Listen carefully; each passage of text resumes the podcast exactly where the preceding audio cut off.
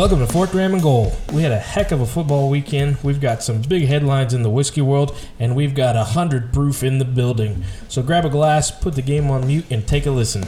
Let's do this.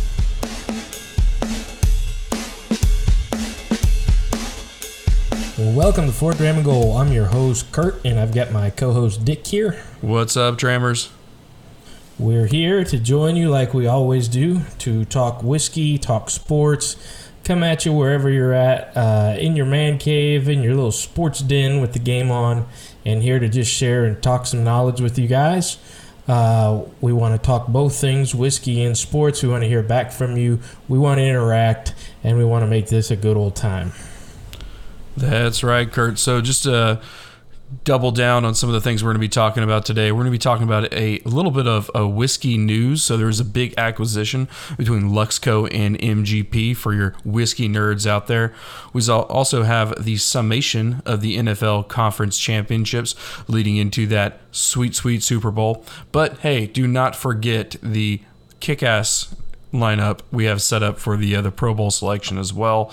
Um, a couple things I want to remind you on Drammers before we get started. We always are available for you 24 7 at our website, fourthdramandgoal.com. That's 4th dram and goal, all spelled out, dot com. And we also have the Instagram and Twitter handles, Fourth Dram, with our Facebook, Fourth Dram and Goal. Remember to listen to us on your favorite podcast, likely what you're doing right now. But hey, if you got the rank and review or the rate and review option there, don't be afraid to give us a review. We love five stars. We take any feedback you have. Feedback is a gift. We live and die by that. So please make sure to do so. And if you want to get a little bit crazy with the email, don't be afraid to hit us up at fourthdramandgoal at gmail.com. We're always here for you and ready to go. All right. So, Kurt, before we really dive into it, man, I think this is the first episode we're actually having where you and I are drinking the same thing. Yeah, it is. We've uh, kind of set ourselves up for quite a while of you know a slew of episodes where we'll be drinking the same thing. That'll kind of, I think, help us interact better with you listeners, uh, so we, you can chime in on one bottle at a time. We did do a a blind one time of several of the same bottles, but uh, this is going to be your more traditional style of us tasting the same thing and giving our thoughts on it. For sure, for sure. We had the uh, the in person episodes as well. Those are always a good one if you want to kind of hear Kurt and I go at it head to head with as minimal editing as possible. Um, don't be afraid to listen to those. Um, you might be asking yourself, how did we get such interesting bottles as you go through the next couple episodes? And we're doing a couple blinds here. Um, you know, just some kind of Texas trail tasting. How do we get each other the exact same bottles with the understanding that we live about three hours away? I'm going to tell you, it was definitely not due to illegal shipping of alcohols. Nope, definitely was not a, due to a order of essential oils that I needed uh, for my skin and uh, uh, constant headaches I have after listening to Dick talk. I think I switched to box, man. My essential oils hustle on the side. I might have just sent you the wrong thing. I smell phenomenal. All right. So, Kurt, why don't you hit them up, man? What do we got? We kind of beat around the bush oh. enough. All right. Well, this is the bottle that uh, we've said several times, so we figured, what the heck? It's time to rate it, time to drink it live or listen to. We've got Evan Williams Bottled and Bond, a hundred proof Kentucky straight bourbon whiskey. The good stuff. This is good stuff. I don't care if you're a rich man, a poor man, or not a man at all. This is good whiskey. I'm gonna let you set them up on the details of it because I think this is your little, you know, yeah, your this, go-to. This is my little hidden gem, man. I'm not gonna lie. I always have a uh, a 1.5. I'm sorry. Uh, is it 175 or 1.5? How big is this fucking bottle? Fucking huge. Oh, it's 175. Yeah, I'm not gonna lie to you, man. I I always have a uh, a 175 of this in my bar. I use this for a little house blend mixture between this and uh, OGD 114, which I know you tried and weren't a huge fan of, but to me that's straight up whiskey butter. I'll um, give it time. All right, yeah, got, it grows on you. Old granddad grows on you too. Um, I'm sure we'll be talking about that. But to Kurt's point, we got Evan Williams bottled and bond. This is the white level label, hundred proof. They recently went through a bottle redesign, so you almost see with like a hundred dollar bill kind of strap on it. It is a, a definitely a go to for I think fourteen to fifteen dollars for seven fifty. You know, mid 20s for the 1.75. You can't go wrong here. It's an outstanding Heaven Hill product. Um, because it is bottled and bond, we covered that in our last episode. This is a whiskey that's actually distilled and bottled, um, distilled at four years, um, bottled at 100 proof in a government warehouse with strict government oversight based off that 1897 Bottled and Bond Act.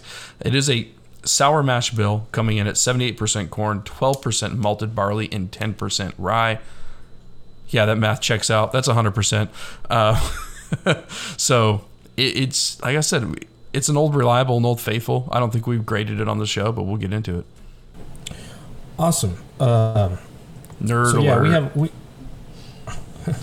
we do got a couple things to go over tonight. Uh, even though the highlights of you know basketball, football, college football, everything going on at the same time is kind of getting to a slow point, but we just still got some good stuff. Uh, we got the MGP acquisition uh, in the whiskey world. We got our conference championships that wrapped up this weekend. We've got a Pro Bowl coming up. Do we give a shit or not? And then we also have the preview of our Super Bowl. But before we do all that, uh, we've talked a couple times on the show about uh, how big of an influence Kobe Bryant was. And we talked about the moment that it hit us last year. And today is the anniversary of that. So it just would not be you know, we need to do something on Kobe today. We've got to pay our tribute to the man, the myth, the legend. So I think uh, the only the only way to do that is for us to give our favorite Kobe Bryant moments and take a pour and a drink to the man. I'll let you have at it first, Dick.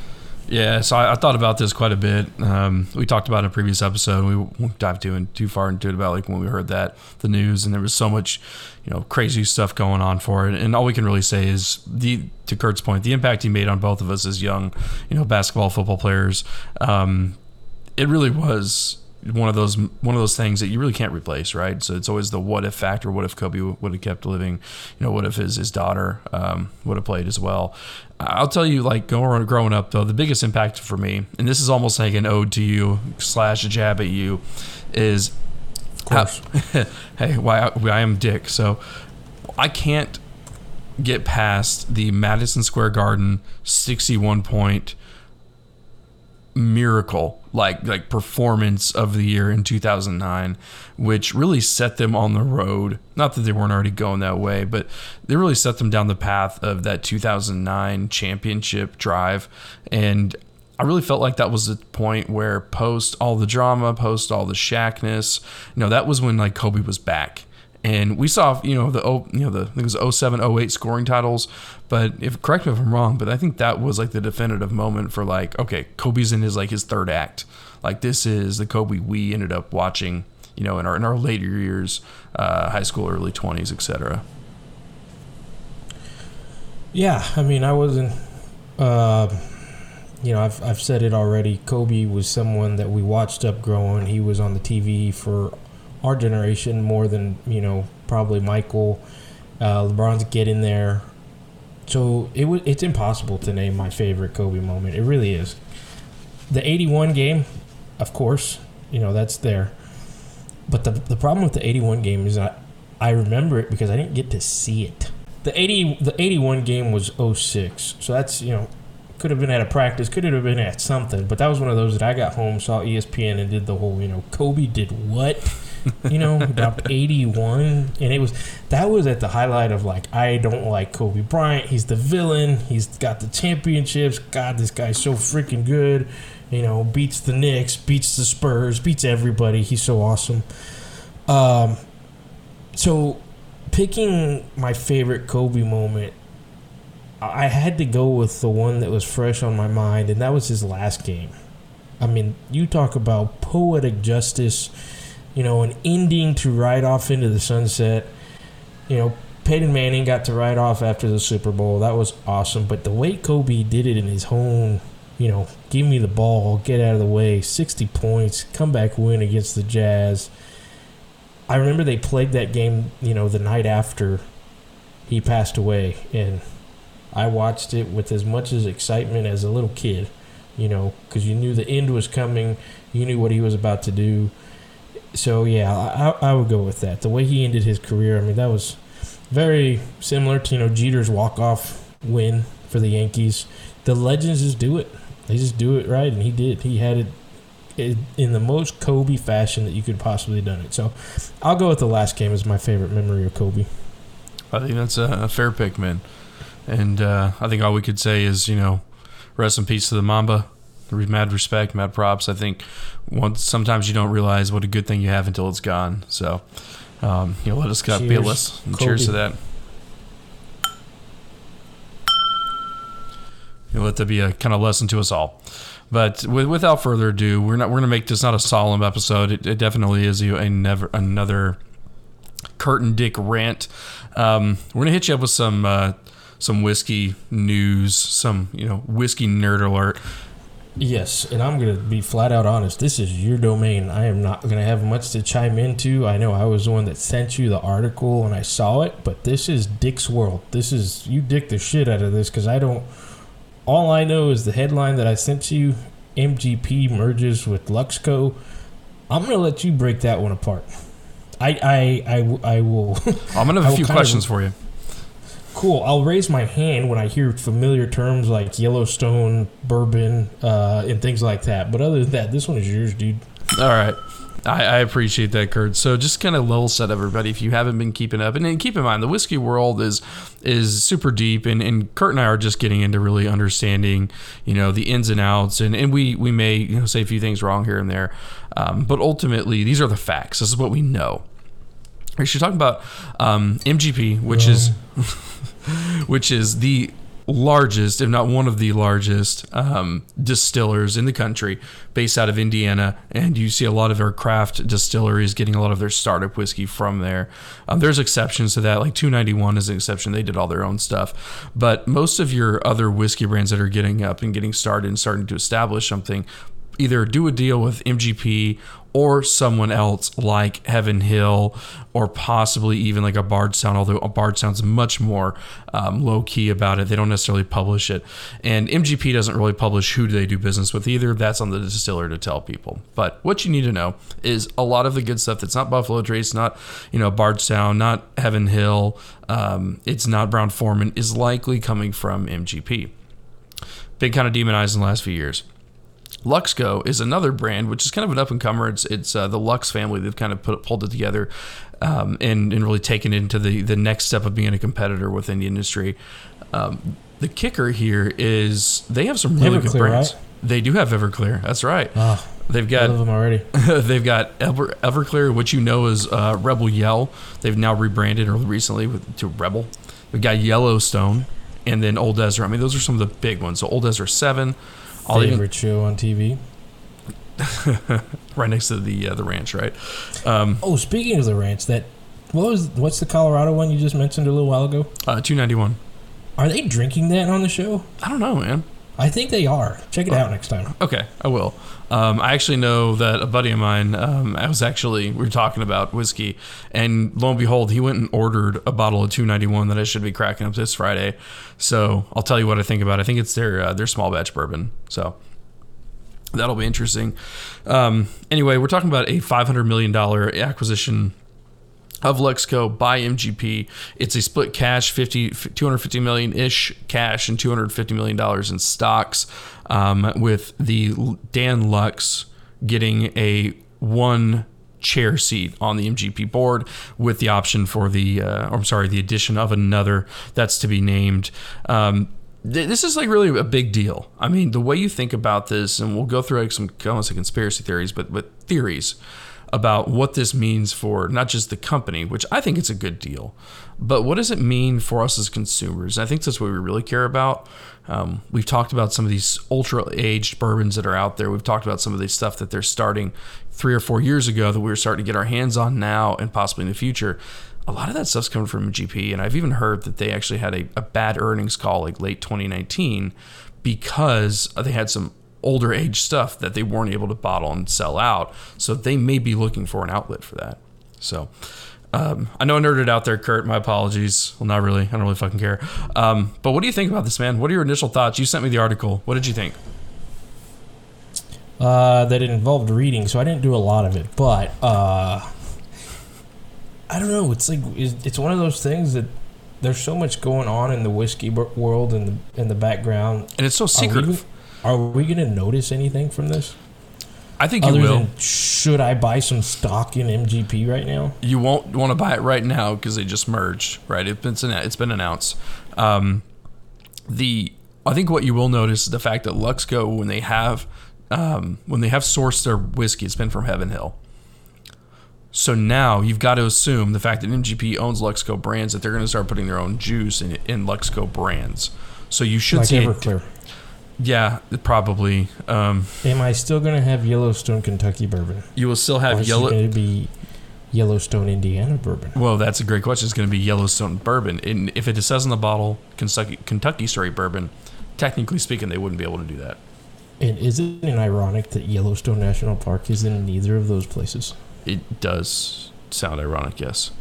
Anyway, let me nerd out for a little bit. So, I went down a little rabbit hole right now on whiskeywash.com. You said the guy who started 291 used to do what? Uh, he used to be a real estate. No, he used to be a photographer in New York City. He used to be a photographer who took pictures and became friends with one Sam Elliott. Really? Thus, Oh, it is on. it, Sam Elliott is sipping 291 on the ranch. I knew I saw that. That's, That's awesome. awesome. I've watched that entire season. Never knew that. Never put the two together. That's great. Yep. That is great investigative uh, whiskey work right there. As it turns out, Myers and Elliott remain good buddies, and you can see Elliott sipping 291 on the ranch on Netflix. That's awesome. I'm glad I contributed to that uh, conversation.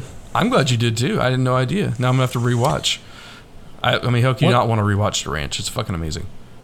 True that. What else is new in the whiskey world, nerd? So I, I really wanted to talk about just a few things here, and I wanted to get your thoughts. Or do you have any um, thoughts about like us as consumers? Like, is this a good thing? Um, do we think that the long-term strategy for MGP is get as much whiskey out there as possible because they have massive distilleries, massive. I, I've seen pictures and it, it looks like endless. is it one distillery or No, they've several? got they've got several, but their their distilling houses, if you want to call them that, are apparently like the biggest in the industry. My question, my thought went, dude, what's stopping them from being the Amazon of the whiskey world? You've got the biggest supply. You've got high demand for your product because we don't we all like it. What's stopping them from consuming like a Drizly or something like that to use this distribution technology and distribution chain to get it out there direct to consumers? I pour a glass and I drink it. I, I don't I don't know, Dick. I mean, are they on that? Are they on their way to doing that with this purchase? Amazon started selling secondhand history books to us, and look where they are now. So you're telling me I'll be able to buy whiskey on Amazon, is that what you're saying? Uh, it, maybe I don't know. I'm not saying that's going to happen. I'm just saying it's a Because that would possibility. awesome. I And mean- you have my attention. I did literally send you some whiskey. It showed up at your door, and you showed someone an ID, and they gave it to you, right? That's a new thing, and I want to do that from now on. Thank you, sir. Um, So I mean, it's it's an interesting world, man. It's ever evolving. So, but uh, Talk to me about these uh, bigger, thicker bottles. Yeah, the bigger, thicker bottles. So another little interesting thing I, I found on uh, Whiskey Advocate was there's now a patent approved for 700 milliliter bottles, which is interesting because what you're drinking out of right now is a 750 milliliter bottle, mm-hmm. and it makes me start to think: Are the 750s going to start going away? I.e., are they going to make the bottles thicker, make them look like 700, 750 milliliters, but only contain 700 milliliters of whiskey? And is this another example of shrinkflation? What's my favorite quote of all time, Dick? I don't know. Come on, think about it. It's Whenever not. It's not the size of the boat. It's the motion of the ocean. That's my second favorite. But when somebody's spewing knowledge at me and giving me facts and figures, Fuck you. close. I don't fucking Come care. on. Close. You're hot. Very warm there. I don't Fucking no. give. Oh fuck. There you go. I don't give a shit. I don't give a shit. I don't care. That's what. That's what. That's what I think about 700, 750. Who gives a shit? no. Uh, in all honesty, I mean, yes, there's going to be those times when you're going to a party and you're like, "Oh, I'm going to get more bang for my buck with this 750."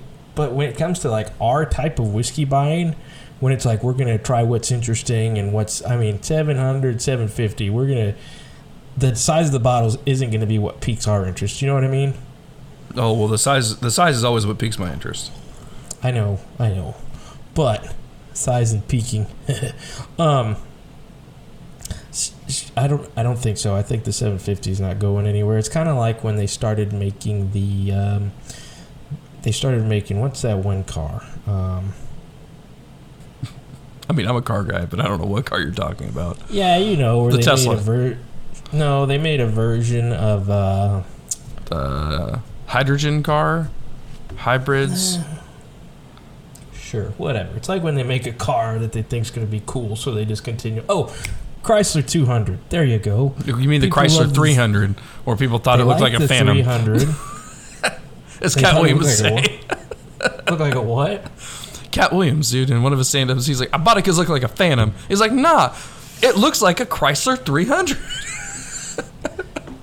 Anyway, so the Chrysler 300 was popular, so they made the Chrysler 200. Didn't work out. You know what I'm saying. Get the metaphor and move on. All right. Next topic. Thank you very much. Um, all right, so last one is um, we're talking about Luxco. We're talking about the um, changes. Nah, seven minute abs. Um, old, E- six. old Ezra is coming out with a new product uh, that's got some hype behind it. It's Ezra Brooks 99. This is a 99 proof um, high rye, allegedly, that is going to be charcoal filtered. Um, and we should start to see it in our liquor stores this month. It's supposed to be competitively priced. The way I've really understood it, we're talking that 20 to 30 $35 bottle. Um, just something to, to keep an eye out on. I mean, if you like Old Ezra, Old Ezra number seven, which you can't find, um, might be worth it to try to grab the uh, the mid major right there with Old Ezra ninety nine. I'll try it. Sure, whatever. Yeah, why not? It's whiskey. All right, I think that kind of like kills the mood for the entire podcast with uh, whiskey news. I think that's the last time we'll talk about it. Um, Kurt, what do you got, man? What's our uh, what's our next couple topics here in the headline section? So, hot off the presses, just a couple hours ago announced the Major League Baseball Hall of Fame will have no inductions this year. The first time since 1960. Who was on the list? I don't know. Apparently, Schilling's pissed off. Uh, he was the closest. Uh, he said, "I don't want to be on the list next year because they have ten years Oh, and river. next year, which is a whole. Well, let me get through this. Ten years, and Schilling, Bonds, and Rogers are all on their final chance next year. And I think I know Schilling basically said, "I don't fucking want it. Leave me off the list." Um, but I don't know. Is baseball? Am I just not thinking about? Isn't baseball like? Don't they say like? Lucky Lefty Legoo from 1940 made the Hall of Fame this year. Like how? I don't understand how this 10 year thing works. Do they? Is baseball not one of those Hall of Fames where you get that? Uh, you got me on that, man. You got me that pants down. I don't I don't follow baseball Hall of Fame. Good opportunity for anybody listening that knows that answer to shoot us an email at fourthdramandgoal at Please explain gmail.com. Exactly. Great plug. All right. Uh, but yeah, and then it started going off. I did. I forgot kind of the shit that Schilling has put on post like social media that's got him in trouble. I Yeah. didn't. We dude, we talked about like football Hall of Fame there with uh, with Keith, man. Um, popularity has a lot to do with it. And I think when you look at Schilling's baseball record, to your point, it's a no brainer. But then you start thinking about some of the questionable stuff he's said. And and the steroid allegations. for Bonds and Rogers Well, and Schilling too. And the, and Major League Baseball in general. Yeah, I mean Then put them all in. Who gives a shit? all right, moving on. they still That's did all- amazing things. That's all we got. That's all I gotta say about that. Um, Rodgers and the Packers. So we we're, we got a whole NFL segment going on in, in a little bit, but as you saw, Aaron Rodgers. Well, let's talk about that now. Let's work. Let's talk it now. Field goal or go for it on fourth? What do you think? Go for it on fourth, man. You've got Aaron Rodgers as fourth and eight. Just fucking go for it. You still need. You mean you you're down by eight. You have to go for it because you. I I agree, but I also think that it's a no-brainer if Aaron Rodgers runs the play before and gets at least five, six, seven possibly scores. Uh, We've seen him know, do it multiple I- times before. right, and I'm not Aaron Rodgers, the one running, you know, from 250 pound defensive linemen. Actually, They're- I think that's a small They're bigger than that. Yeah, that's Yeah. that's a that's a uh, middle linebacker. sure. Uh, but so I so I want to talk about yes, they should have gone for it. The in I love the way Stephen A. Smith was just so pissed off and he kept going Matt Lafleur, which that's insensitive. But anyway, um, against French people. Here's what I want to talk about. It was pissing me off. Here we are on week whatever. Nobody has seen Deshaun Watson. We're still getting the subliminal messages on Twitter. You know, the city of Houston going through its fair share of its own issues over here. It's still waiting on Deshaun Watson. He they tried to do a parade that he said no, don't do that. But uh, let's see. Packers lost Sunday the conversation started Monday if he would be back. Well, guess who answered a question today about it today on Tuesday? Mr. Aaron Rodgers, if you were trying to figure that out. Yeah. So Rodgers comes out today on the Pat McAfee show saying, Yeah, I'll probably be back. You never know, but I'll probably be back. Why in the world can't Deshaun Watson do something like that? Why do we have to do this guessing waiting game? Because he doesn't know if he's going to be back, man. They haven't even named the head coach. Apparently, that has nothing to do with it. Apparently, he still wants out. Uh, but, well, I mean, that's that's him just taking a stance. I think to your point, like, I don't know, man. He's like hanging out with Carmen Sandiego. I don't, I don't That was my joke. Well, you know what? I made it funnier. Um, we do know that he will be in Vegas next weekend, though, so maybe we'll get an interview with him. Cool. Can't wait. So, Um, yeah. I- to, I- to answer your question, man, I mean, he doesn't want to commit to shit right now. Why would he? That's that was my rant. What about the question? Is Rodgers back in Green Bay next year? I think so. Only because he's he's not going to be able to go somewhere with more uh, weapons to give him a better chance. I agree. I agree, Dick. All right. Uh, let's get into the nose of this Evan Williams bottled and bound. All right. So I've got strawberries, passion fruit. Oh, I'm sorry. That was lubrication still left on my hand. Um, the Evan Williams. My bad. Um. hmm. Is that why you're so relaxed? No, I'm relaxed because I got a hockey game on TV right now. Got the Detroit Red Wings, aka best uniform in sports, and I've got the Dallas Stars. It's one to one in the third period.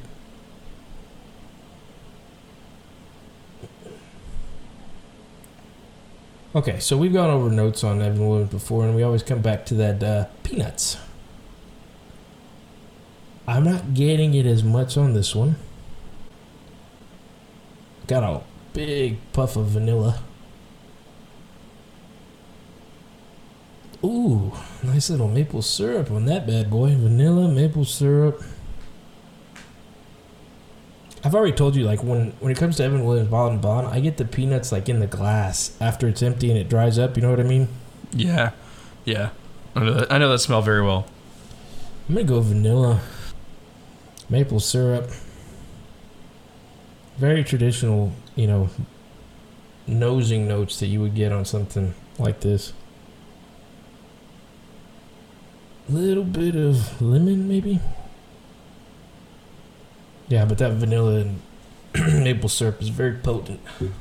What about you, there, Dick? I get the peanuts is always a hard one for me to grab, and I think I may just associate that peanut It's hard flavor for you with. to grab up peanuts. Yeah, yeah. It's hard for me to smell. So It's hard for, For me- peanuts. in this, yeah, I did get like red fruits right there. I get a hint of like green apple and a little honey, but other than the vanilla, a little bit of cinnamon. I, I'm gonna call it butterscotch. That's what I wrote down. Butterscotch, nice. Yeah. Overall, when I, we score this out, I just I don't see anything wrong with this. I feel like it is an A all day, not just for the price, but everything's pleasant. Everything. There's mm-hmm. nothing offensive. There's nothing proofy. There's not. You're like, oh, but there's nothing negative to say about this. So how can you not give it an A? I'll go B plus. Okay. I mean, it's about like me and you, me and you in high school. Me always with the A's, you with the B's. It's cool. D's get degrees, baby. D's get degrees. That's how I graduated. Yeah, it's. I mean, it's very. It's good. Um, there are going to be those when it comes to you know my nosing notes. You know me. I'm a Buffalo Trace sucker and things like that. Yeah, you like you like a more aggressive. A little bit. 100 is a very good proof, but you my sweet spot's going to be the 110, 115 range. Yeah. So I think that you know, but this is a solid B plus, man. I like it. All right, moving on. Let's go to that Third dram. third drain. Still got the Mexico protection plastic on my bottle. uh, what we got lined up. This is going to be a short dram. I think Kurt and I are already kind of getting into it. Uh, maybe more of a lead into our fourth, but ultimately we want to talk a little bit about the Pro Bowl. So, Speaking What's of things I happening don't give a shit about. I'm sorry, I'm crushing your fun. Continue. and you call me the fun sucker. You're right. All a dick. Uh, what's happening this year? What we got going on? Uh, so we got a Madden game, right? In Vegas. in Vegas. Allegedly, with some other activities lined up, although I can't completely nail them down. In Vegas, In the I think 15 I've got an idea. Oh, yeah. You know, I got offered cocaine last time I was in Vegas. I was not expecting this to go there, but as we're trying to gain listeners, please continue. We uh, we were coming back from a, a dinner, and it was my wife, my myself, um, and then uh, a couple friend of ours. We were there for uh, my my friend's uh, wife's birthday, and the girls are wearing little, you know, scantily, uh, barely covered dresses, and my buddy's in uh, in the pisser, and I'm standing out there with the girls. We're just talking bullshit right in the lobby, and this guy walks up, and uh, he's like, "Hey man," he's like, "Hey," I'm like, "Hey man," he goes, "These your girls?" And I was like. I mean, yeah, I'm with one of them, and he's like, "Hey, y'all looking to have fun tonight?" And we're like, "Yeah, we're looking to have fun." He's like, "Hey, you want some coke?" and I was just like, "Uh, well, no." what happens in Vegas? No, not here. And uh, I was like, "I don't, I don't think they're down for it." And he's like, "Oh, cool, man, oh, cool." And like, like, give me the high five. This was like pre-COVID. This is like December 2019, and, uh, and I was like. I went back to the girls like, what did he want? I was like, well, he thought you were hot and wanted to give us some coke. and they're like, oh yeah, yeah, we're not looking to have that kind of fun. So Did they take that as the best compliment ever? I mean, yeah, I mean they're they're thirty year old women in, in short dresses. Of course they did. The funny thing is, people are like, "Oh, cocaine, Vegas story, rookies." Like, That's Party my life. first. That's my first man. I just remember being f- like 14 in Vegas, and they hand you those cards on the side of the street. I just had this conversation with my wife last night because I went with my dad when I was twelve. and my aunt taking all of them out of my hands and throwing them to the side. Yeah. Uh, you got to put them in your back pocket as soon as possible, I didn't know what they were. I didn't know what the hell they were. and they're just handing them dark. to you. I'm 14 and they're giving me this card. Like, you have to. I'm the same person that if somebody comes up to me at the grocery store and gives me a card, I take it without knowing that they're trying to sell me something. Like, I just okay, thanks. Like, I, I assume everything's a flyer out there, and these happen to be flyers. They just happen to be very mature flyers. Anyway, who's playing in this Madden game? Uh, so Madden game, we got um, Deshaun Watson, so we know who he'll be. We got Derrick Henry. Wonder what Uh, this is AFC. Hmm. We got Snoop Dogg and Keyshawn Johnson. cool NFC. Uh, we got Murray. We got Jamal Adams. We got Bubba Wallace and Marshawn Lynch. Cool. Can't wait to not watch this. Uh, there I go, being a fun sucker. What else are you gonna watch this weekend? Movies, Goodfellas for the seventeen thousand. Oh my God, they've been running that shit on AMC like Uh, crazy lately. That's one of those. If it's on, I'm watching it. This hockey game, one to one, still the Dallas Stars and the Detroit Red Wings. Red Wings, Detroit Red Wings, the Detroit Red Wings. Um, I don't know, man. I don't watch the Pro Bowl when it's a regular game. Like I don't. Not since I was ten. I'll tell you what, like I will watch the Pro Bowl, but I won't watch the actual game itself. I'll watch the pre like the Saturday competitions on the front end of that. I think they've done a pretty good job the last couple years actually making that exciting. And the game does get a little exciting because you get the whole it's not NFC versus AFC anymore. It's it's, you know, kind of like I think they gave a couple years where like you had team captains, they got to pick all their players and shit. And see, when they do all that, I think that makes it dumber. Just stick to AFC, NFC. I don't know. Fun sucker of the night, I guess.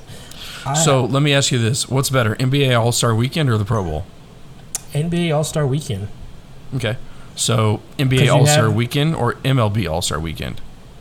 Uh, I'll still give, I'll give NBA All Star Weekend the nod there, just because it's a three point and the slam dunk. The thing about the slam dunk is they are really trying for some creative ways to keep that thing going because of all the dunks being just done with.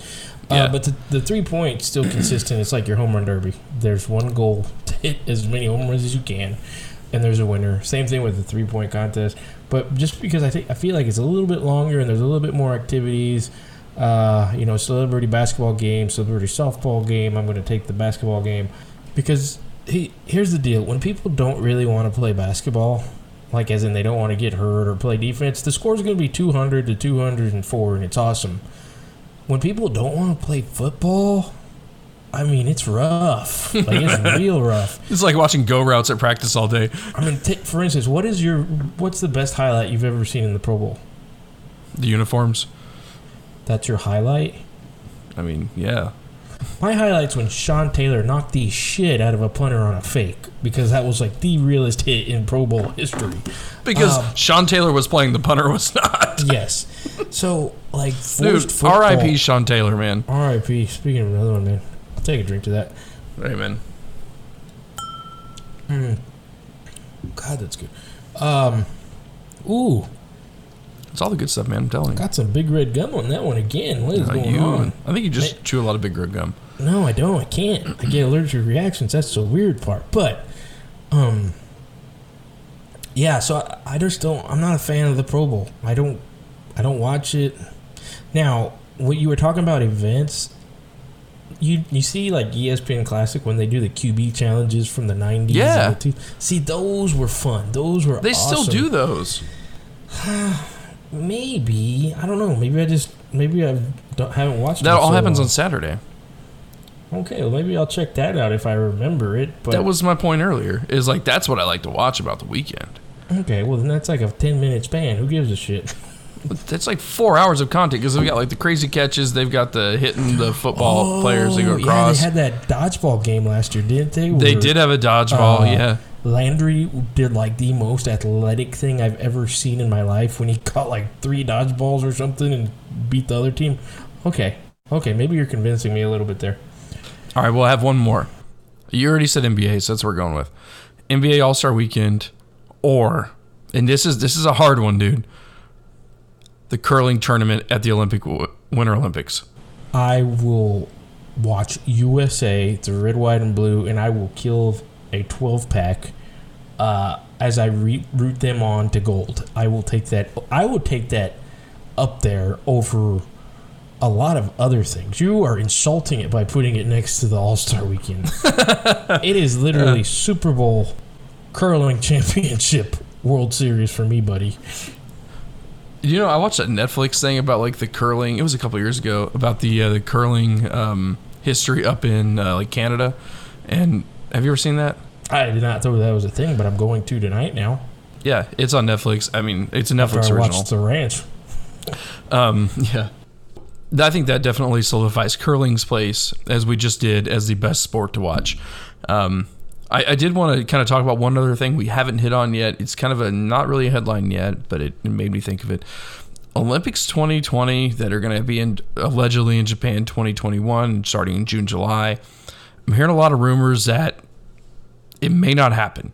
There was a poll out re- yesterday or today. 80% of Japanese citizens do not want it to happen. So, what do you think, man? Like, do you think they're going to follow through with it? IOC saying yes right now. I think. Okay, so the bubble worked for the NBA, right? I feel like the Olympic Village is the original OG bubble. Like I think if anybody can pull it off, it's them. Now you are dealing with people from all over the world as compared to like just the United States for the NBA bubble. But I mean, get there 14 days ahead, test everybody, quarantine everybody, put everyone in the village, make it a lockdown. I don't see how that's. I mean, we're going to pull a Super Bowl off for God's sakes this weekend. Knock on wood. I, you know, and then somebody said, uh, you know, maybe can they move it? I don't know what that would. I mean, shit. There's so many deserted Olympic villages, right? That people are always showing. Um, I feel like they could pull that off, man. And then even if it came down to voluntary status of athletes showing up, I still think you'd put together a pretty good Olympic games for the the athletes that said, "I don't care where it's at. I'm going. I'm going to compete because I've just busted my ass for five years now." I agree with you, man. Uh, I mean, I think it should still happen if they can quarantine, you know, and stuff. But Plus, I think you don't get the- COVID in the pool, right? No, you don't get COVID, but what you do get in the Olympic Village is what we've heard about for, for years are STDs. drugs. Yes, there there is a huge influx of STDs within high level Olympic athletes That's a whole other type of test. I right can't- after. So, I mean, if we can survive that every four years, I think we can get through this. But How do we not have super herpes after the last Olympics? I mean, you gotta ask yourself that question. who said we didn't? We're just not- What? what? What's up? Anyway, uh, I hope we have it. I love it.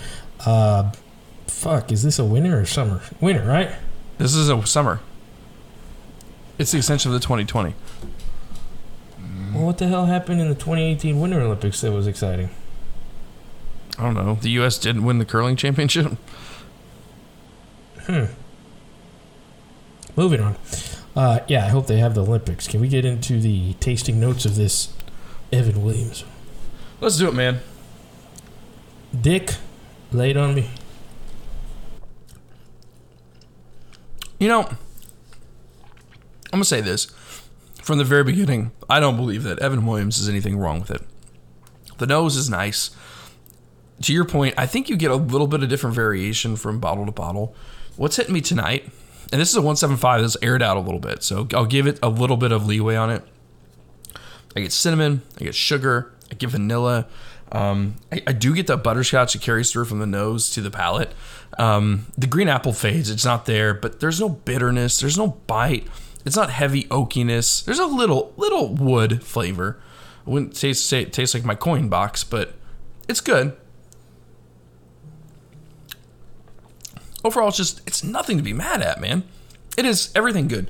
It's you can put it in your eggnog, you can drink it in a dram, you can put it in your Coke, you can put it in your club soda. You can drink it however you want, and it's gonna be good, man. Yeah, I think what makes it good is you get a little bit of all the traditional flavors. Right. And none of them none of them are offensive. Nobody's fighting. No, but you. This is where your eyebrows going to raise a little. At the end, it has a little bit of what I was talking about with early times, all the traditional flavors, but then you, f- you at the end of the taste, you feel that thirteen dollars. You get that little bit of proof. And I would actually say Hmm. that I would say that Evan Williams Bottled Bond does have that more than early times did. As I've already killed that bottle again. Um, Early times got so much nanner on it. It's so sweet. yeah, but no, this one. I mean, the oak. I get oak. I get the traditional vanilla oak. That maple syrup isn't there as much as it is in the nose, but then as it fades back of the tongue, you get the alcohol proof, not ethanol proof that goes. Okay, this is that. If I were to line this up with others, maybe I'd be able to tell it was a fourteen dollar bottle. But like we've talked about before, we've seen videos where this has been toe to toe with Yep. I was gonna go there. other bottles, but for the most part, this is usually the bottle that's like first, second, third in your under thirty dollar tastings, and that's right where it belongs. Um, I agree, and I do get that that proofy on the back. It's like a empty, chalky proofy. But man, I- I, I do texted get that. you today. I texted you today, like, damn, I forgot how good this was. I like that there's a you definitely get you don't get like heat, and it's actually kind of dangerous because I think you can sip on this all day because it's had. Does it have like a watered down? After a while, It does, but that that's the proof. Like the more you drink it, the less offensive it gets. This is what I would say, man. Like you talked about it being under 30 bucks. I want to talk about one that I've recently drank. I talked about I drank Henry McKenna in our last episode. I think if you put this next to Henry McKenna, Henry McKenna gets that watery taste right up front. It's heavy vanilla, heavy honey. But this, if you put it toe to toe on a blind, I'd take this day any day against Henry McKenna. And Henry McKenna is a $60 bottle right now. Yeah, I don't know about that. I'm gonna have to take your word for it on that one. Um, but yeah, you get the watered down sipping f- taste and flavor, but it's and this is gonna be like a no duh. Better than those ninety dollar, pro- I mean 90, 90 proof bottles, very watered down sometimes. Um, Tom, I mean, I'm not gonna offend it. I'm gonna do B B plus again. So I'm gonna give it a B on the on the taste, simply because it doesn't it doesn't wow, but it's better than most of its competitors, and it's better than what you're gonna find in that price segment, hands down. Um, I really liked early times. I think this is better than early times. Before we do our OGD tasting, hmm which one you taking? Between old granddad 114 and this, Mm-hmm. You want to leave that one? I know. I'm, I, I had old granddad 114, and I actually wrote it down. Like the two are on pages right next to me. They both landed with B pluses. Um, but I would say, based off of memory, the thing about the old granddad 114 is you do get that you do get that proofy punch up front, where this doesn't give it to you. And to your point, if you're looking to get fucked up on something, this is a lot easier to do than that Old Granddad 114. Now, we'll say with OGD 114, as soon as you add a little bit of water to it, it opens up to something better. And uh, if you haven't tried it like that, like a drop or two of water and a you know 1.5 or two ounce dram is going to make you appreciate it more. My I said this earlier, like my favorite mix is roughly a 70 30, 70% this and a 30% Old Granddad 114. I think it tastes like whiskey butter. Yeah, I have to disagree with you there. I did that earlier, and I texted you politely and said I, I do not mean to offend. That's But okay. I'll take You're not the- going to offend. I'll take the uh, go fuck yourself. I will. I will take the Evan Williams bottle and bond all day over that mixture. But it was. I mean, if you if you poured that for me, I wouldn't say no. So for those of you that ever come to the Armadillo, that is the uh, the, the decanter whiskey uh, right now. So Nice. No, you need you need to send me some of that. OF one nineteen fifteen. That was I sent you that. Is it not in there? it. Probably is. I swear to God, I put it in there. Okay, well then shit. My day just got better. No, no, no. I think you sent me the old man's pappy. I did send you the poor man's pappy. That's right. Okay. You ready to get into the meat of our meal here with the fourth ram? Man, I feel like we've been like beating around the bush. I've eaten my carrots. I ate my potatoes. Can I get into the prime rib yet? We've talked about this green bean casserole.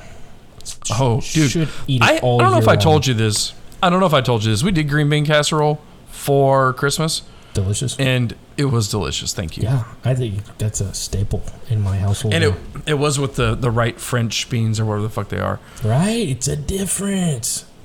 Oh, and then the secret, they do a tablespoon of soy sauce. Yeah, fuck soy sauce.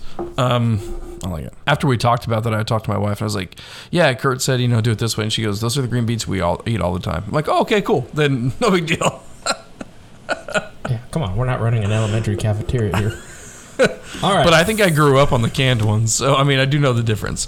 All right, yeah, let's get into it. Stop talking about elementary cafeterias. Although pizza day on Fridays, square pizzas, hell yeah. Absolutely.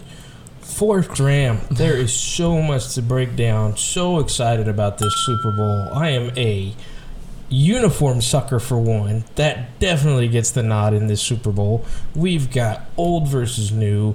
We've got everything. But before we get into that, we've got to talk about the games that set up for it the AFC Championship and the NFC Championship, which we already talked about. Should have gone for it on fourth down. AFC Championship, your Cinder, your quotation Cinderella team that made the playoffs last year and was an overtime away from going to the second round. Good first quarter, good second quarter. Got funny there at the end, but at the the end of the game, it was Mahomes, Mahomes magic. What were your thoughts on that game? Uh, do you feel like Buffalo was in the same league as Kansas City? You know, what what, what were your overall thoughts on that one? I, I did feel like they were in the same league. I just feel like they were on different days, right? Um, yeah, Kansas absolutely. City. Kansas City. Some days they show up, some days they don't. Sometimes they're more competitive. They showed up from day one or from snap one. My thoughts. Um, they were there down were a couple zero. I, I know, but that's the thing is they were in it, but they were in it down. Uh, Granted, they were down. They were given that touchdown. Thank you.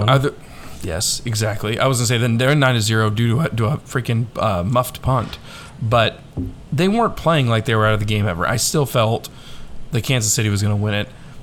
I will say this though. I've seen a transition between the NFC and the AFC, and we can all acknowledge AFC is a younger, the younger conference right now from like the division leaders, right? Well, yeah, because Tom Brady switched divisions, and all the teams' average age went down by about 15 years. Fair enough, but I mean, when you talk about like quarterbacks and key players, the AFC is not only younger, they are better, and they're going to be more fun to watch. It's going to be tougher to play in the AFC than it is the NFC for at least the next ten years. Couldn't tell you. Don't know where Deshaun's going, but anyway, uh, as you said, as you as you said, uh, yeah, different day, man. Like you know, the Chiefs did exactly what I thought they would do. If you go back, I said they're going to find a way to beat the Browns they do. I did not know that Mahomes was going to be injured and it was going to take a Chad Henne thing as possible to throw on fourth down due to the biggest ball sack in the country, Andy Reid's call. uh, but there you go. They found a way to win. I thought the same thing was going to be this against the Bills. They were going to find a way to win, but there was there was you know you take away the onside kick and everything. There it was a blowout there towards the end, um, and the Chiefs were just hitting their strides if you take the muff punt away, it's an even bigger blowout. If that team shows up against Tom Brady and the Buccaneers, it's not going to be much of a game. Um, but we'll let's talk about the NFC Championship before we get into all that. But yes, the Chiefs were hitting their stride. Mahomes was doing his thing, and then I've got to talk about this. They had a question you know, my holy grail of sports talk on first take the next day, and it was like, is anybody else in the same league? Can anybody rival Mahomes? And they were saying, you know, I think they did the whole. I'm going to say this, you say that. I think Kellerman was like, no, Mahomes is his own dude. Uh, and then Stephen A. Smith did. It's let's not forget the weapons. You can put Rodgers there and Deshaun Watson there too soon uh, and they do the same things. But I don't know if that's true, man. You know, there are things that Mahomes does. I can think of two in that game where the and they were like back. They were back to back. The dude is being tackled and getting taken to the ground, and he still throws a pass that I couldn't throw on my best day. All right, and I I think Deshaun Watson could do that. I know he can, and I think Aaron Rodgers maybe not so much now, but definitely in his heyday, he was you know more mobile. But I don't know. I'm overthinking. I mean, is it the Homer thing with the Texas Tech? You know, it, I mean, he does these things like he's getting. It's like Ben Roethlisberger, Aaron Rodgers, and you know maybe Brett Favre definitely, but all balled into this one curly-headed package. Yeah, no, I agree.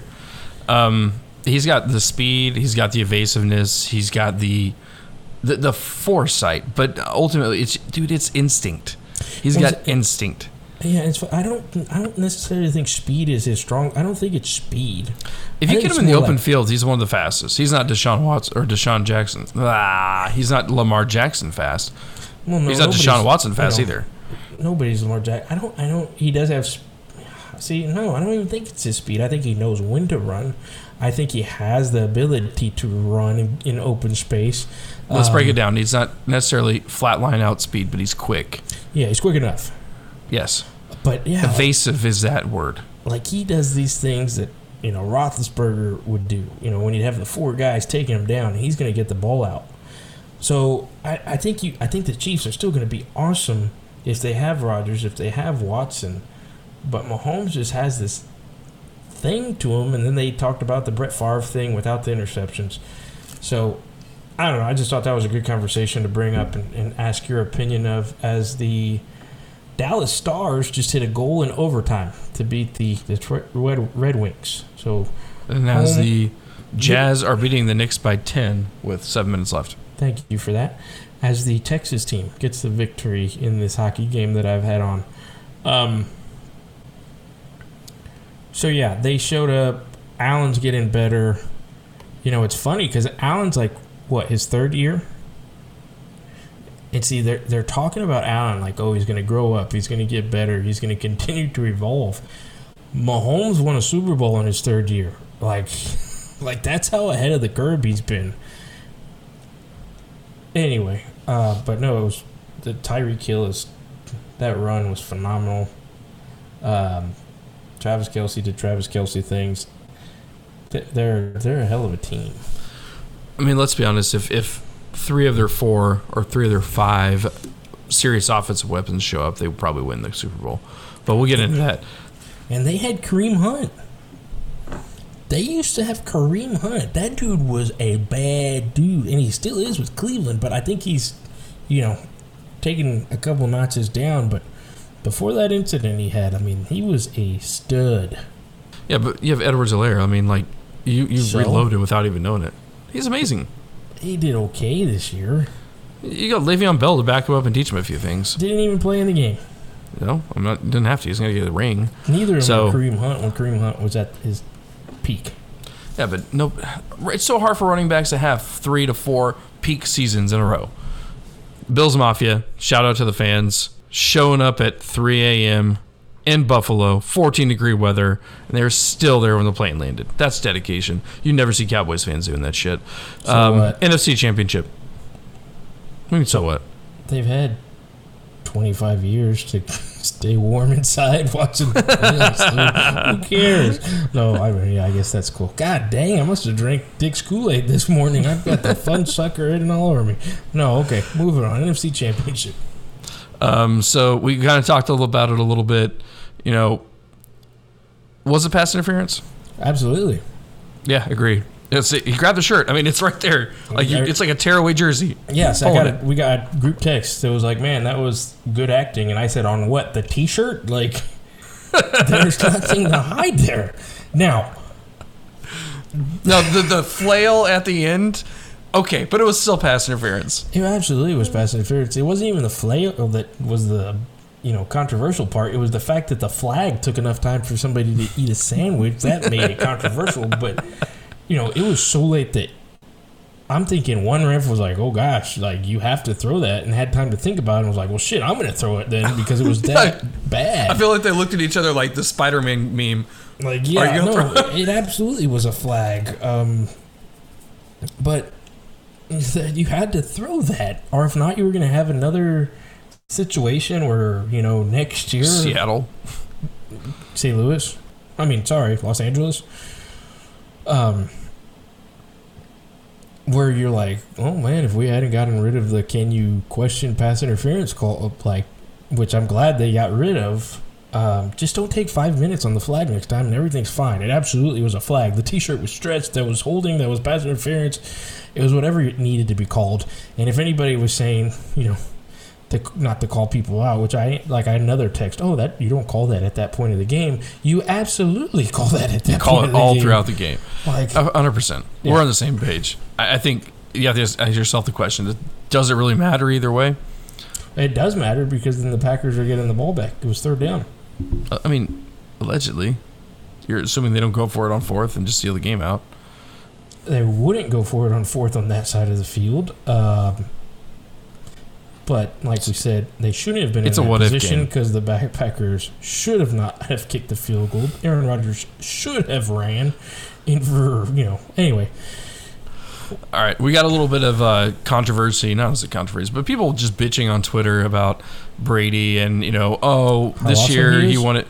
Yeah, no, and I agree with you. I mean, for I was a naysayer for a long time, but it's like, oh, in 2011 he threw three picks and his defense carried him. Defense carried him. You know, this team didn't show up. I'm like, shut up, shut up. He's going for seven Super Bowls. He's this is a record ten. Shut up. Just, just, just enjoy the what are they ride. complaining about, Dick? I mean, I'd have to pull because of the three picks in the second half.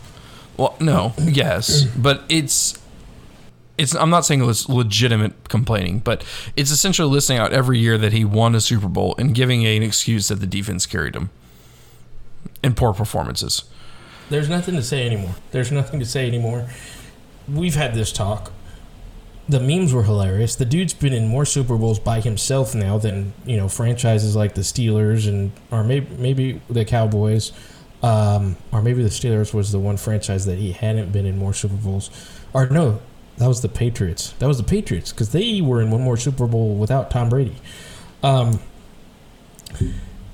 the two things that I'll say he literally the best meme out there was like this dude said, "Yeah, I'll go here and take y'all to the Super Bowl," and he did.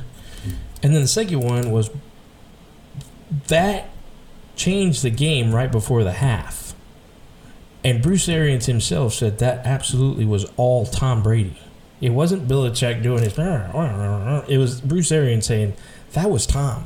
He said, "Let's go for it on fourth. He saw the matchup, and then he took the throw to, to, to get the touchdown before halftime, which obviously turned out to be the difference maker. Um, so no, that's just the goat. That's the goat growing, doing goat things. And there's been multiple comments by Arians in like interviews being like, I just sometimes just sat back and let him coach. I'm like, that must be the greatest job ever. I think it's also the perfect. What's that stupid word? Y'all must use it in the business world. Synergy. Bruce Arians, you know, you got Bruce Arians, the laid back, you know, with the, the hats and the well, I don't know, does he still wear the kazoo looking hats that like he did in Arizona? You know what I'm talking about? The the Irish looking anyway. Um he's laid back. You, you have a guy who had to kind of hold back because he had Bill Belichick when he's you know obviously can absolutely take the lead and run things. I think they go perfect together. I know there was the up and downs at the beginning of the year, which obviously it was a new team, things were going to happen. But I think, hey, the ship's rolling at the right time because, like I said at the beginning of the year, if he got them to the Super Bowl, the Belichick Brady conversation could cease to exist. And Belichick is still the greatest NFL coach of all time. But Brady doesn't have any more what ifs now that he's done this. He is the greatest quarterback of all time. Done. I'm not going to disagree with you there. And Gronk is basically getting a free ride to the Super Bowl. you had one catch or some shit. Um, it, I saw the video of him coming off the plane, and uh, Brady posted on I think Twitter, and I can't remember what song it was, but he's like he was like yeah, and then Gronk's back like Go nowhere. there you go. That's a Yeah. remake. They did that when they were in New England. But like I know, but like he's like I'm like Gronk, shut up. You were just hosting some bullshit shit on NBC last week, so Hey, if the Pack if the Buccaneers offered me a contract, I would take it too. I'm not saying I wouldn't. Okay, let's uh, go ahead and talk about the Super Bowl. Um, we got the headlines here just on this to square it up. This is, like we said, Kobe's. Uh, like we said, this is uh, January 26th as we're recording. The over under at the time is 56.5, and the spread is three and a half to the Chiefs.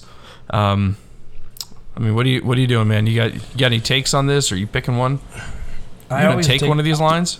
I always take the Gatorade bit. That's my funnest. That's the one I love the most. Is what color is the the Gatorade pour going to be? And I should have put a big amount of money on it last year because I said it was going to be orange, and it was. Um, this is a uniform fan's dream, though. I mean, these are two uniforms. Like I'm thinking of the last, you know, ten or so uh, games these are the best sets of uniforms in a while. We've had the traditional Patriots several times. We had the Patriots Seahawks. That was a nice looking one. People love the 49er uniforms. I understand that.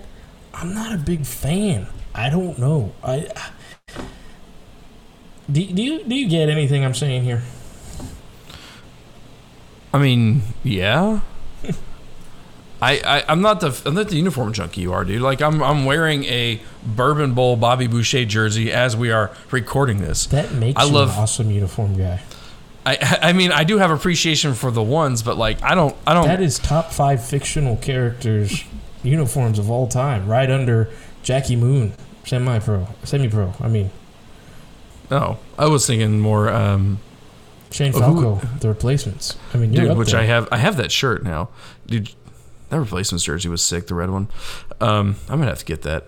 Seahawks Broncos. That was a great uniform game. Uh, anyway, Can we I get got- can we get back to the fucking question? I am after I say this. The the Bronco. I mean the the. You're gonna pick it off the fucking jerseys, yeah. Uh huh. Who are you getting? Can I get like I've got to say this? The Buccaneers going back to their like two thousand early two thousands uniform. Yeah, the red ones. The one they had a couple. Of, that Derrick was the Brooks. best. That was the best offseason move they made all year. Fuck the Tom Brady thing. That was the best offseason move they made all year. Those things are sweet. You've got the Chiefs, traditional. Anyway, I've got to stop. But I'm I saw excited. some amazing Bucks alternates. Like I do like the fact they went to the bronze color, like as the uh, the secondary. But they need to bring that that to hear that loud ass Derrick. I can just see Derrick Brooks, fifty five, wearing that fucking red color. It was such a badass fucking jersey. If Um, it is those, if it is those jerseys against the white Chief jerseys, That'd be badass. that would be awesome. And you flip them, do white pants and white jersey. Yeah. Um, Creamsicle right. jerseys for the Bucks I'm not. I'm not mad at it. I'm not mad at it. may not be Um, the only thing creaming of the night. You know what I mean? Anyway, hey, hey. to actual football. Um, thoughts? I'll let you. S- what's your What's your big headline of the game? so the Bucks are the first uh, team to play a Super Bowl in their home stadium. I think that's super fucking cool. Um, I'm gonna take the Chiefs to win it. I'm gonna do over on the spread. I'm gonna do under on the over under. Okay, I like it. Um, I'm gonna say under on this. Br- It's hard to see them scoring that many points on each other because these defenses have played well. I think of um, number 45 for the Bucks. He's had like two fumble recoveries and a pick in like the last. Uh, I think it's White is his last name. the dude Um, from LSU, right? Is that uh, that's who that is? Oh yeah. Um, so the Honey Badger 2.0 at the linebacker position, and, and the, the Chiefs Devin defense. White. just- Yeah. The Chiefs defense, like, dude, watching the Packers, there was nowhere to throw the fucking ball half the time. Like they were like stuck on them like like like white on rice. Like it You was mean the it was Bills? no the You're Chiefs defense was Yes, stuck on the Bills. Yes. You're right. Yeah, you said Packers. Um, Oh my bad. But yeah, I mean it was literally it was red on rice. okay, so you're gonna have better wide receivers in this game, I think, than the Packers because you have Evans, you have a possible Antonio Brown, you have you know obviously the guy who everyone forgot. You have enough names. right before. Okay, uh, thank you. Godwin. Uh, yeah.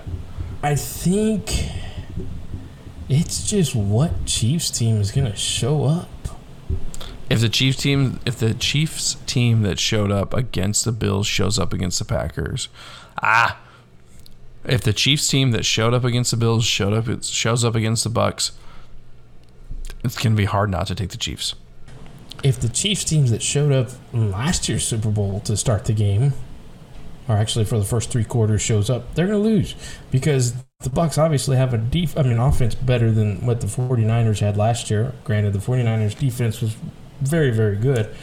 Uh, but I hope it's a shootout. I hope it's the over. I'll go with the over for that.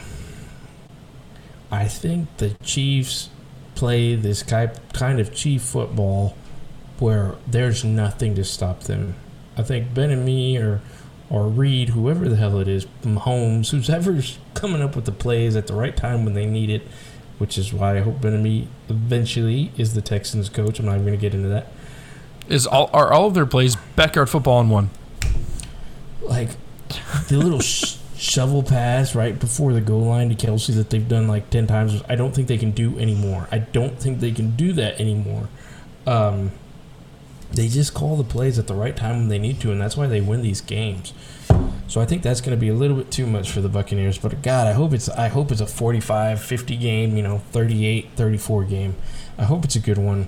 Um, yeah, that's that's I, I I'll go with the Chiefs, even though we're still two weeks away. Maybe we'll do an episode next week and I'll reevaluate some things. But I, I've yeah, I'll go Chiefs for now. All right.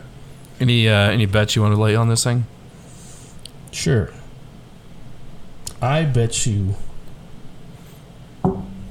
a glass of old tub that I am going to get drunk. I bet you more than that that you're gonna get drunk. Um, all right, I do want to. You didn't Go say ahead. what you were saying. If I was going to get drunk or not get drunk. I'm gonna bet you that you're gonna get drunk, so I'm not gonna take that bet. I I won't get drunk for a bottle of old. Nah, I A bottle of. Old I would still get Yeah, drunk, yeah, yeah. I was gonna okay, yeah. Yeah. Okay. Um, all right. I think we beat that thing up, man. I've got one other question for you. I didn't put on here uh, our notes. Um, Stafford. He's got three possible. I'm not say possible. Possible. He's got three leading uh, trades because they have approved his trade. Colts, Patriots, Steelers. Where does he go and why? He's not going to wait around for Ben Roethlisberger to make his decision in Pittsburgh. Um, so then, Indy is ahead of the rebuild curve. I mean, they were a pretty damn good team this last year, as compared to the Patriots, who are still going to have to figure out who they are, what they are, what they're going to do. I'll go Indianapolis on that one. I'm going to say Patriots. Of course you would. I think that he's not. He's going to find it hard to pass up uh, playing for Belichick. So what? Look what they did this year. I mean, considering they have massive COVID impacts, and Cam Newton played very questionably, they weren't bad. I mean, they're in a. They're in a. Seven and nine. It's not. I mean, As compared to the team that's going to compete to win the AFC South next year. So do you Mm, want to go compete against the Titans or do you want to go play the Bills and the Dolphins up and coming Dolphins? with the Dolphins with a uh, Deshaun Watson. I think I I'll don't go kick, I think I'll go kick Trevor Lawrence's ass twice, and then I'll beat the shit out of the Houston. We don't know who we are right now. Uh, and then split the games with the Titans. yep, exactly. Uh, you might have convinced me. You might have convinced me. All right, man. Let's uh, let's go ahead and talk about the overall ratings. What you got here? B plus, B plus on I'm the with you. nose, B plus on the taste. Um, solid. This is our tailgate bottle. This is the bottle uh, that we like to surprise that you introduced me to, and it's like one of those like, dude, don't waste your money. Go grab this. Put in some Coke, like you said. Put in whatever you want. I was actually at a, a Specs a couple weeks ago, and I guess a guy was going to a big uh, Christmas party, maybe at the time and the specs guy handed this to him and of course the reaction was evan williams i need some i need some more imp- uh, something to leave an impression. And me and the guy looked at each other at the same time. We did a whiskey look. And, and he goes trust me take it. And he did. And uh, it's just one of those things. This is a good damn bottle. I would take it. It's one i could take it to a tailgate. I could take it to a backyard wedding. Um, You know, it's good stuff. I think if you put it in a fancy decanter, like a, or even a, uh Blanton's bottle, you might be able to get away with it too.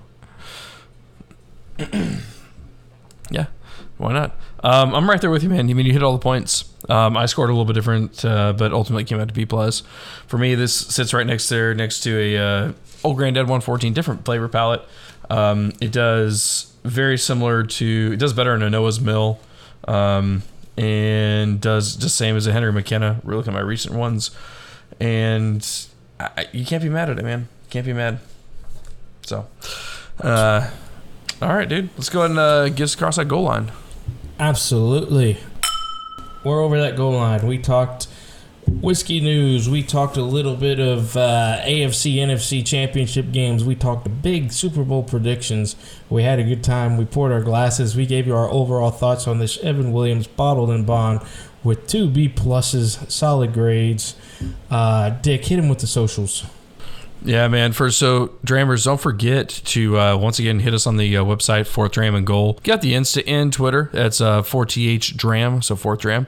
Um, you can also follow us on Facebook at fourthdramandgoal.com and then old fashioned, old school email fourth dram and goal that's 4th dram and goal at gmail.com um, a couple things here like we want to grow the show we keep saying that uh, we're getting a good amount of listeners you know every download uh, i think we're like around 15 per episode right now um, we really want to kind of get more listeners, get more feedback. Tell your friends about us. If you hate us, you find like we're funny once in a while. If you love us, more the merrier. We want to get some some more listeners on here. And don't forget that we're on Apple Podcasts, Audible, Castbox, Podcast Addict. You can re rank and review us there.